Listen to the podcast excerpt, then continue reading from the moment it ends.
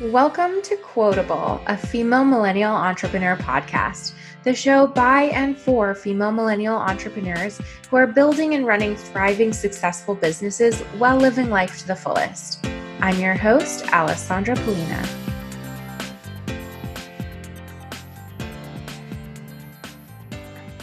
I'm so happy to welcome Dawn Foster on here today. She's the owner of D Foster Marketing and um, is a marketing strategist with a lot of great experience and I think a lot of really valuable knowledge to share with us today. So thanks for coming on, Dawn.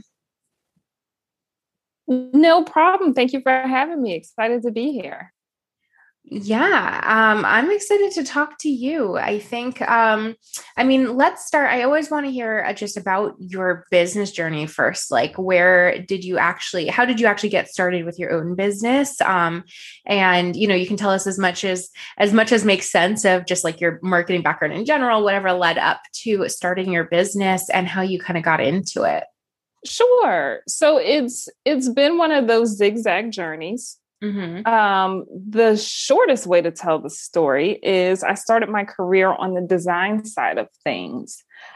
Mm-hmm. Um, I was a graphic designer, art director. Uh, I got my degree in graphic design communications with a focus in marketing.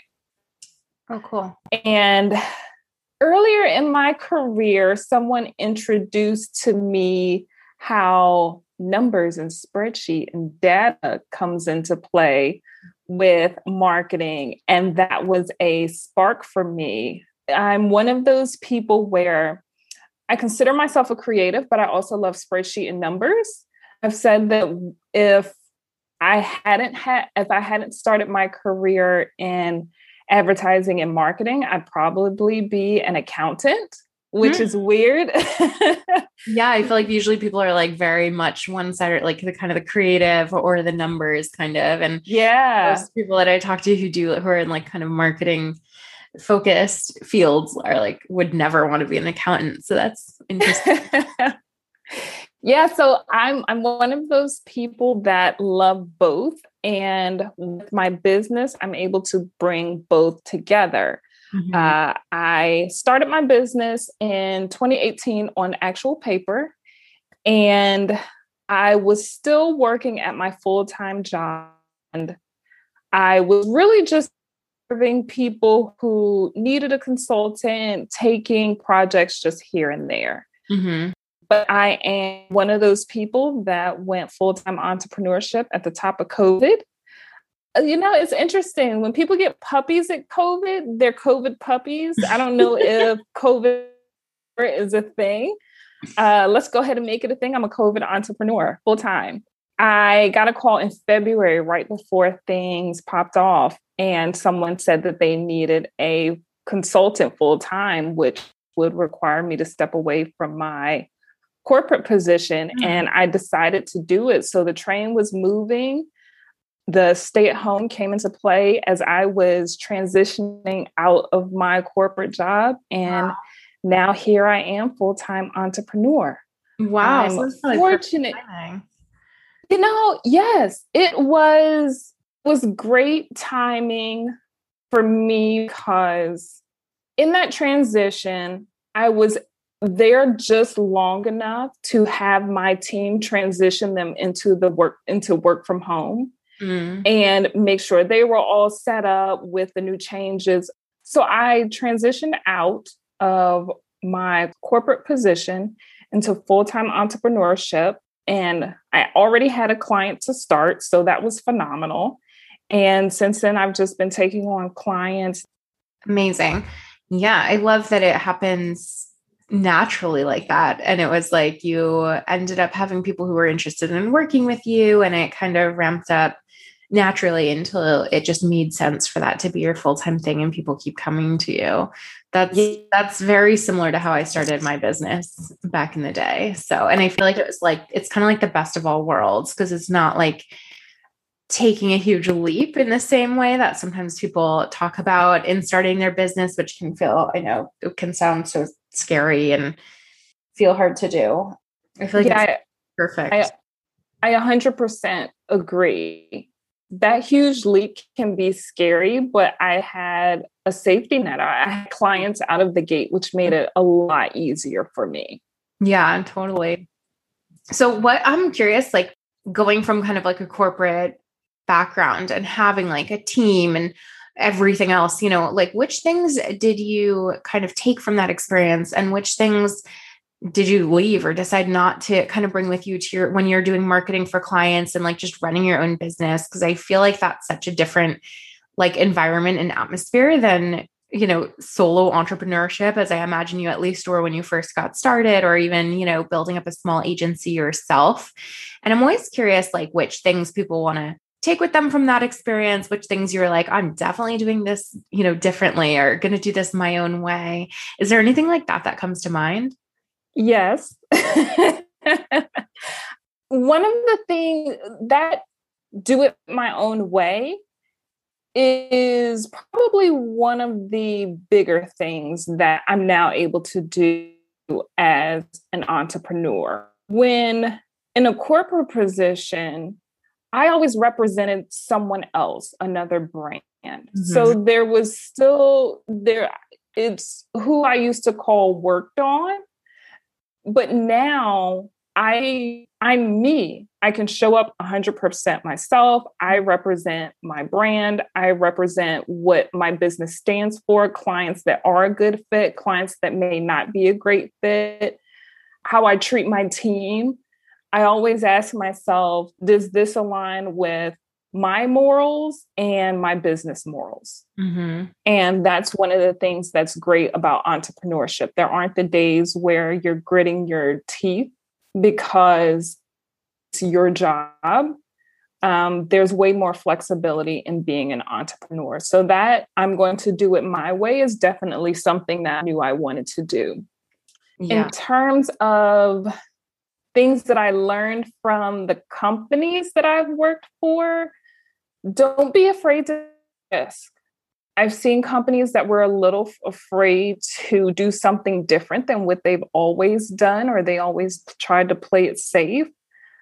And I've also learned that investing in new ideas and systems is inevitable. Mm. In order to get to, in order to be successful, it's something you're going to have to continuously do. And I think that's a lesson that works well for my business. I know that I just can't stay in one place where I start, that I always have to do something new, introduce new process, new systems, and if I want to continue to grow and scale. Yeah, I love that. I think that's really important to keep in mind too, because I think people f- spend a lot of time thinking about like systems and processes when they're first setting up something new, like either first setting up the business or starting a new cert, like a new offering or something like that. And then can kind of like get into this mindset of thinking, well, that's the way I do things now. And that's something I find too that just in the journey of like build, like trying to build and grow a business, like you have to like almost be constantly updating those things, constantly going back to the processes and figuring out what's actually okay, but what works now? Like what's going to yes. work better for the next couple months to make sure that we're still getting better and like growing and not just kind of sticking with this routine because it's working now and then like realizing a year from now that we're just still in the same place we were a year ago. Yeah. Yeah. I think that's awesome so when it comes to marketing i want to like i want to dig down into into some of that stuff a little bit. First of all i want to ask and this might be a hard question i'm curious if you have an answer. Like what's your favorite part of marketing in general of like being a marketer of working with clients and, and helping to market them? Like is there is there one piece of it that's like the best thing for you? Yes it's it's i got cheat answer because it's answer that covers so many different things. It's that it's always different. Every single day, mm. I'm going to see something new, experience something new. As businesses change, consumers change too. So mm. I'm not only looking at a specific business or an industry, I'm also looking at consumers and what our behaviors are and what our expectations are now with how we just live day to day. And that's something that allows you to always have to be current and fresh within the industry. And it's so, it's something that I love because I feel as though I'm always challenged. I'm always learning something new. I always get to test dance I always get to test and introduce new numbers to my spreadsheet and new creative and new and new copy it's it's different every day. that's mm-hmm. my answer no, that's a good answer. I think that totally, that's not a cheat answer. That totally counts. um, I mean, I think it makes sense. I think, yeah, like it's just constantly moving, right? And I think that's what can be overwhelming, a little like daunting to some people, especially like people who hire you. Yeah. Probably is like it's hard to keep up because it is always changing. Like the tactics are always changing, best practices are always changing. And as you said, like, consumers are changing the people you're reaching are it's always different yeah. that's what it can be yeah that's why people need you, right? Yeah, part of the reason. Mm-hmm. what do you feel like is uh, what are the things that people are doing wrong with marketing? Like, do you think that it's kind of uh, related to that? Like, people have trouble keeping up with stuff, or they're or they're like just kind of trying to be like cookie cutter, like, oh, I saw that you know my competitor does this, so I feel like I need to do that, or things like that. Or is there anything that you feel like people are just missing the mark with when it comes to marketing in general? Yeah, it it varies. It can range from just lack of consistency of doing something here and there. It's not having a plan or being strategic about what your marketing and branding efforts may include when you're not patient with those initiatives, it takes a good amount of time to really tell if something is working or not working. Yeah. I think that sometimes there are unrealistic expectations that, oh, if I do this for one week, two weeks, three weeks, people yeah. are going to be banging down my door i'm going to shut down the internet but no that's that's not the case it it varies there are a lot of different things that people can do wrong that one of the things that you mentioned just looking at competitors and just doing what they're doing that's not going to work. There's a different audience there's a different budget there's a different resources they have different positioning marketing's not one size fits all and i think that a lot of people approach it as if it is, mm-hmm. and that's that's a huge misconception and misstep yeah no i think that totally makes sense and that's like i think a good um segue like i want to really uh, ask you a lot more about the numbers thing because i feel like that's i mean I feel like that's one thing that kind of sets you apart maybe a little bit more as like a marketing person. Not that I mean, I think I think a lot of marketers understand, of course, that like numbers are important, that like you have to try things, test things, get some data and like know what you're working with. But I also think it's something that gets overlooked a lot, especially maybe when people don't hire like an outside marketing consultant and like businesses or brands are doing their own marketing. Like I feel like it's easy to kind of just kind of do things and not necessarily have great systems in place for actually measuring. Um, I mean, and I could be wrong. I'm curious to hear what you think, but and, and this kind of goes back to like what you said about it takes time, of course, and like it's not going to be a week of doing something to see results. So I guess kind of my two part first, my question is to go back to that. Do you have any kind of like, of course, knowing it's different with every client and depending on what you're doing, but is there any kind of set timeline where you're like, you know what, you should try this for like a month before you kind of review it, or you should probably try this for like three months before you review it when it comes to certain like pieces of the strategy? And as part two of the question, like, can we dive into like what kind of numbers you find the most important? What how people should be using those in order to actually make sure what they're doing makes sense? Sure. So i'm i'm probably going to forget part two. Sorry i know it's like a long by the time i finished answering part one. No way. um but a magic number in a perfect world you'd have three months worth that's in a perfect world Typically, within about three weeks, I usually have a gut instinct as to how things will perform or change or any type of trends. But within that first three weeks, I don't touch anything. But that remaining time, I may make a small tweak here and there if something's definitely rising to the top. And when I say small, small is in it will not impact what it is exactly that we're measuring. Um, but in a perfect world, three months is ideal because you have a good set of numbers to evaluate success. A great example of that is I live in Texas. In February, things shut down. The power, like there was no electricity, uh, people didn't have heat, power. Everyone was just in place without electricity. Yeah. So for the month of February, for Texas, I can't use that data because for your social campaigns, people aren't on social the same way. For your emails, uh, emails had to stop because people weren't opening emails, their priorities were different.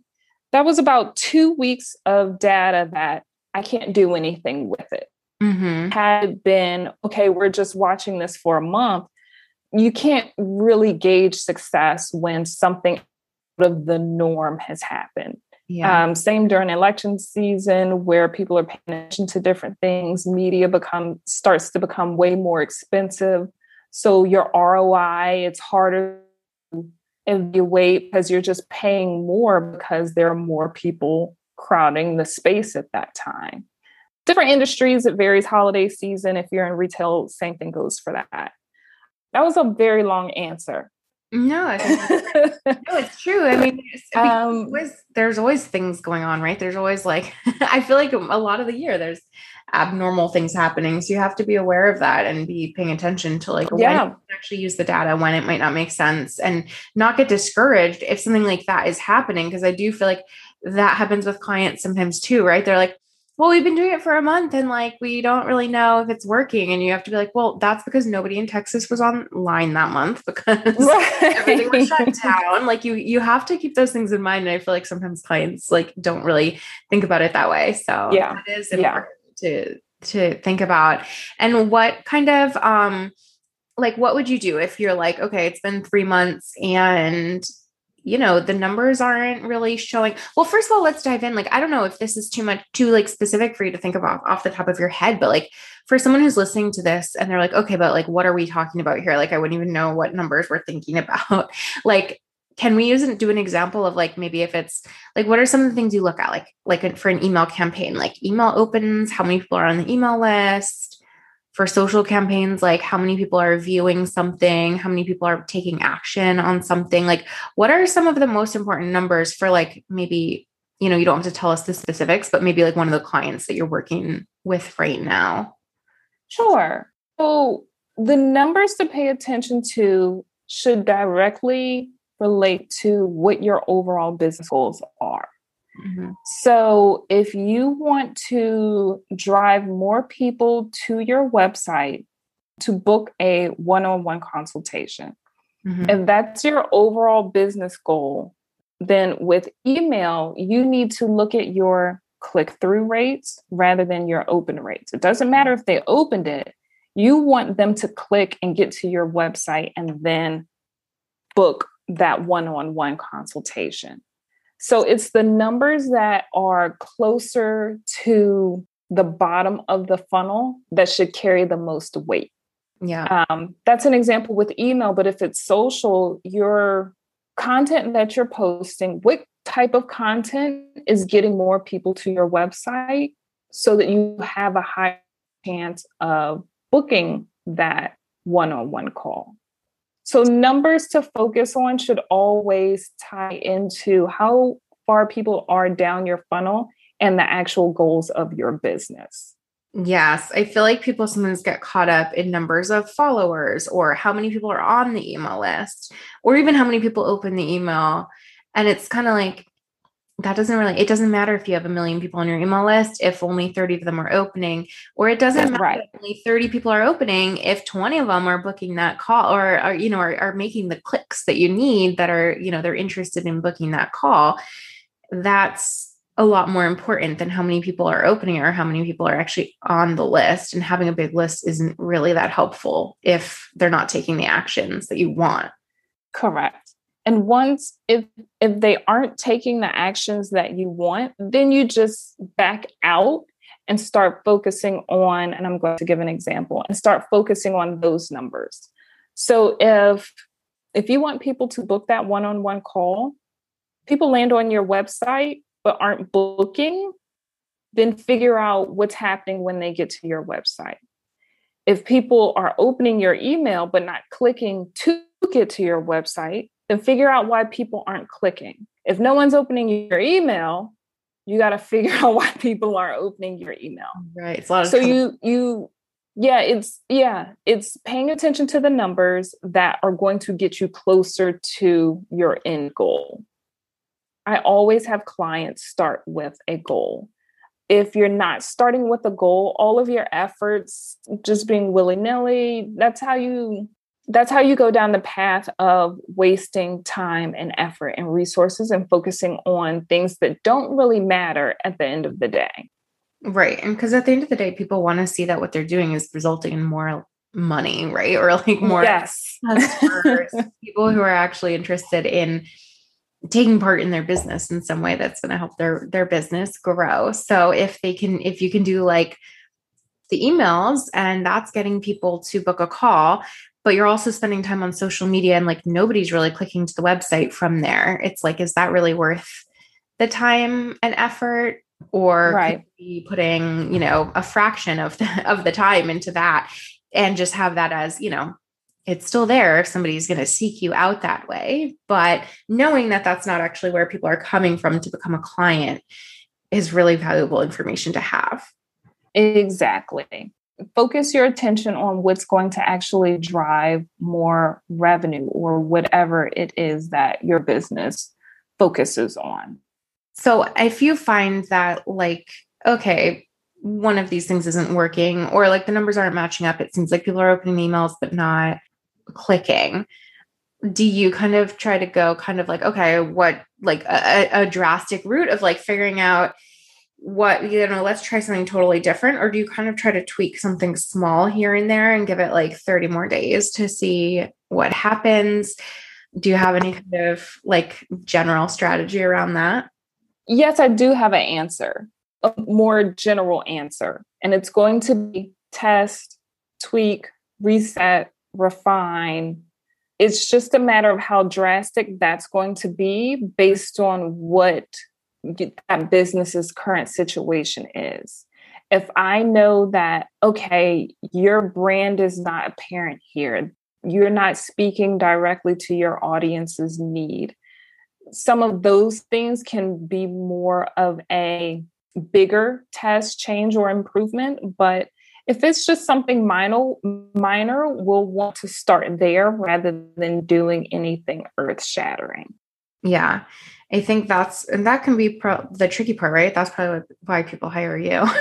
that's why people need like yes. a, consultant, somebody who kind of gets the strategy. So you kind of have like a gut instinct of like, let's try tweaking this, right? Or like like what might yeah. make the, the difference or just kind of like taking a deeper dive into like how things on the website are working or something in order to be like you know this might be something that's tripping people up or that's not drawing people in the way that it could or something like that yeah.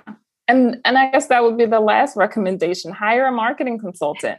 Have someone come in and really dive into what you're doing what you've been doing where you want to go and diagnose what it is that your business needs to move forward yeah, it can be a lot easier to see that from the outside, I guess, than from the inside, especially when people kind of like get really attached to either the things they've done or some certain things that they maybe have created in the past or different some certain ways something's worded in their materials. And somebody from coming in from the outside can be like, well, it doesn't actually make as much sense as you thought it did when you first put it together or something like that, right?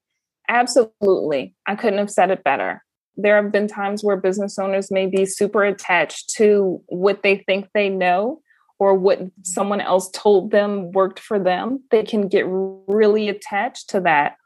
I always say numbers are going to tell the truth. There's numbers are black and white, there's no emotion behind it. So even if I come in with my years of experience and say, hey, this isn't working, I can always rely on the numbers to say, and here's why. this is what studies show, this is what your audience should be doing to really clear up any misconceptions about what a business owner may have a hard time with letting go of. Yeah, that's a really good point because they're they can love something as much as they want, but if you're like, yes, but yeah, clicking on that part, it's like, what can they do? like, oh, I still want to keep it if they know that they want those clicks. So I feel like one of the is like that one of the most important things you do when you start working with a client in terms like kind of setting up like a some kind of dashboard of like these are the numbers we're going to keep track of. These are what we kind of need to to start out if they have been keeping track of any numbers or you kind of have to set up which things you're going to be kind of tracking and getting that all organized so you can show how things are changing over time.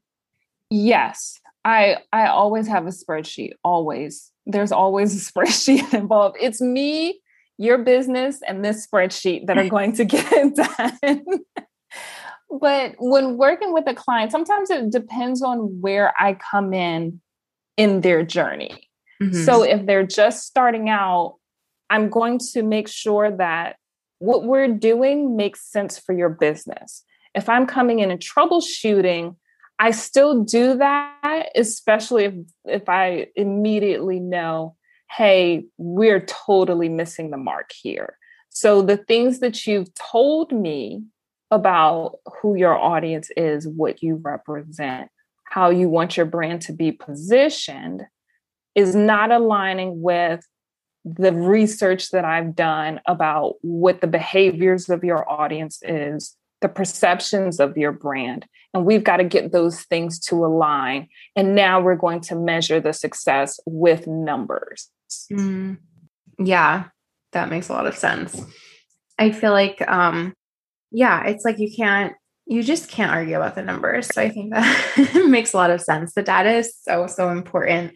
And I feel like if there's one thing we can have people take away from this conversation, it's like start, you know, if you're a small business owner and you're doing this yourself right now, if you don't have somebody helping with marketing, like at least set up a spreadsheet, right? At least start just making sure you're actually tracking the numbers month to month and not just kind of being like, okay, well, seems a little bit better than like seems higher than last month, or I know we got, you know, three calls booked, but actually track that and look at it. Like, what do you look at it every month or do you look at it like even every week, like different numbers? I know it probably depends on like what exactly you're tracking, but it depends.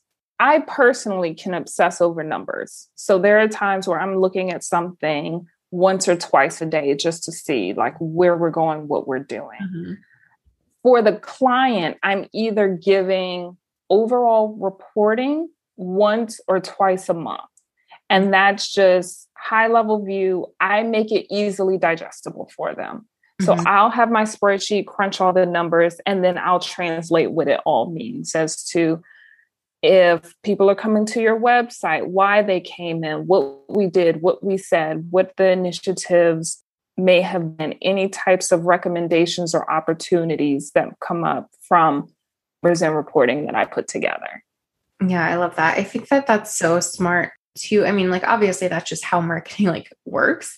Um, like that's what makes it actually work. But I just also love it as like you know as for yourself as a as a, the business owner it's like you can so clearly point to like the return on their investment in you like you can see this many more people have like become a customer since we started doing this and you can see this many more people have come to your website since you started working with me it's almost like a monthly reminder of like how much impact you're having on their business yeah which i yeah. just love because there's nothing. It does that too. well, I don't know. You know, I don't know if like what we're doing, if like you know what you're doing so far is helpful, or I don't know if it's like doing anything for my business. Like you can be like, well, actually, you can see exactly what's happening. Yeah, oh, I love that. I I don't know if I've ever thought of it that way. I guess the numbers on my report card as well. It's yeah. hey, I'm doing stuff. yeah. Well, I think about it sometimes because um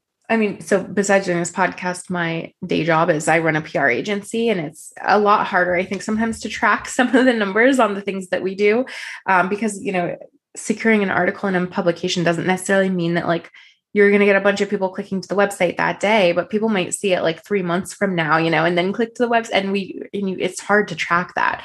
So I sometimes, you know, I think a lot about like what kind of numbers are important for us, and um, and sometimes I think a lot about how much easier it would be to show a report of like here's exactly what happened from the things that we did for you this month and we can't always show like numbers for all of that so i do think about that sometimes yeah.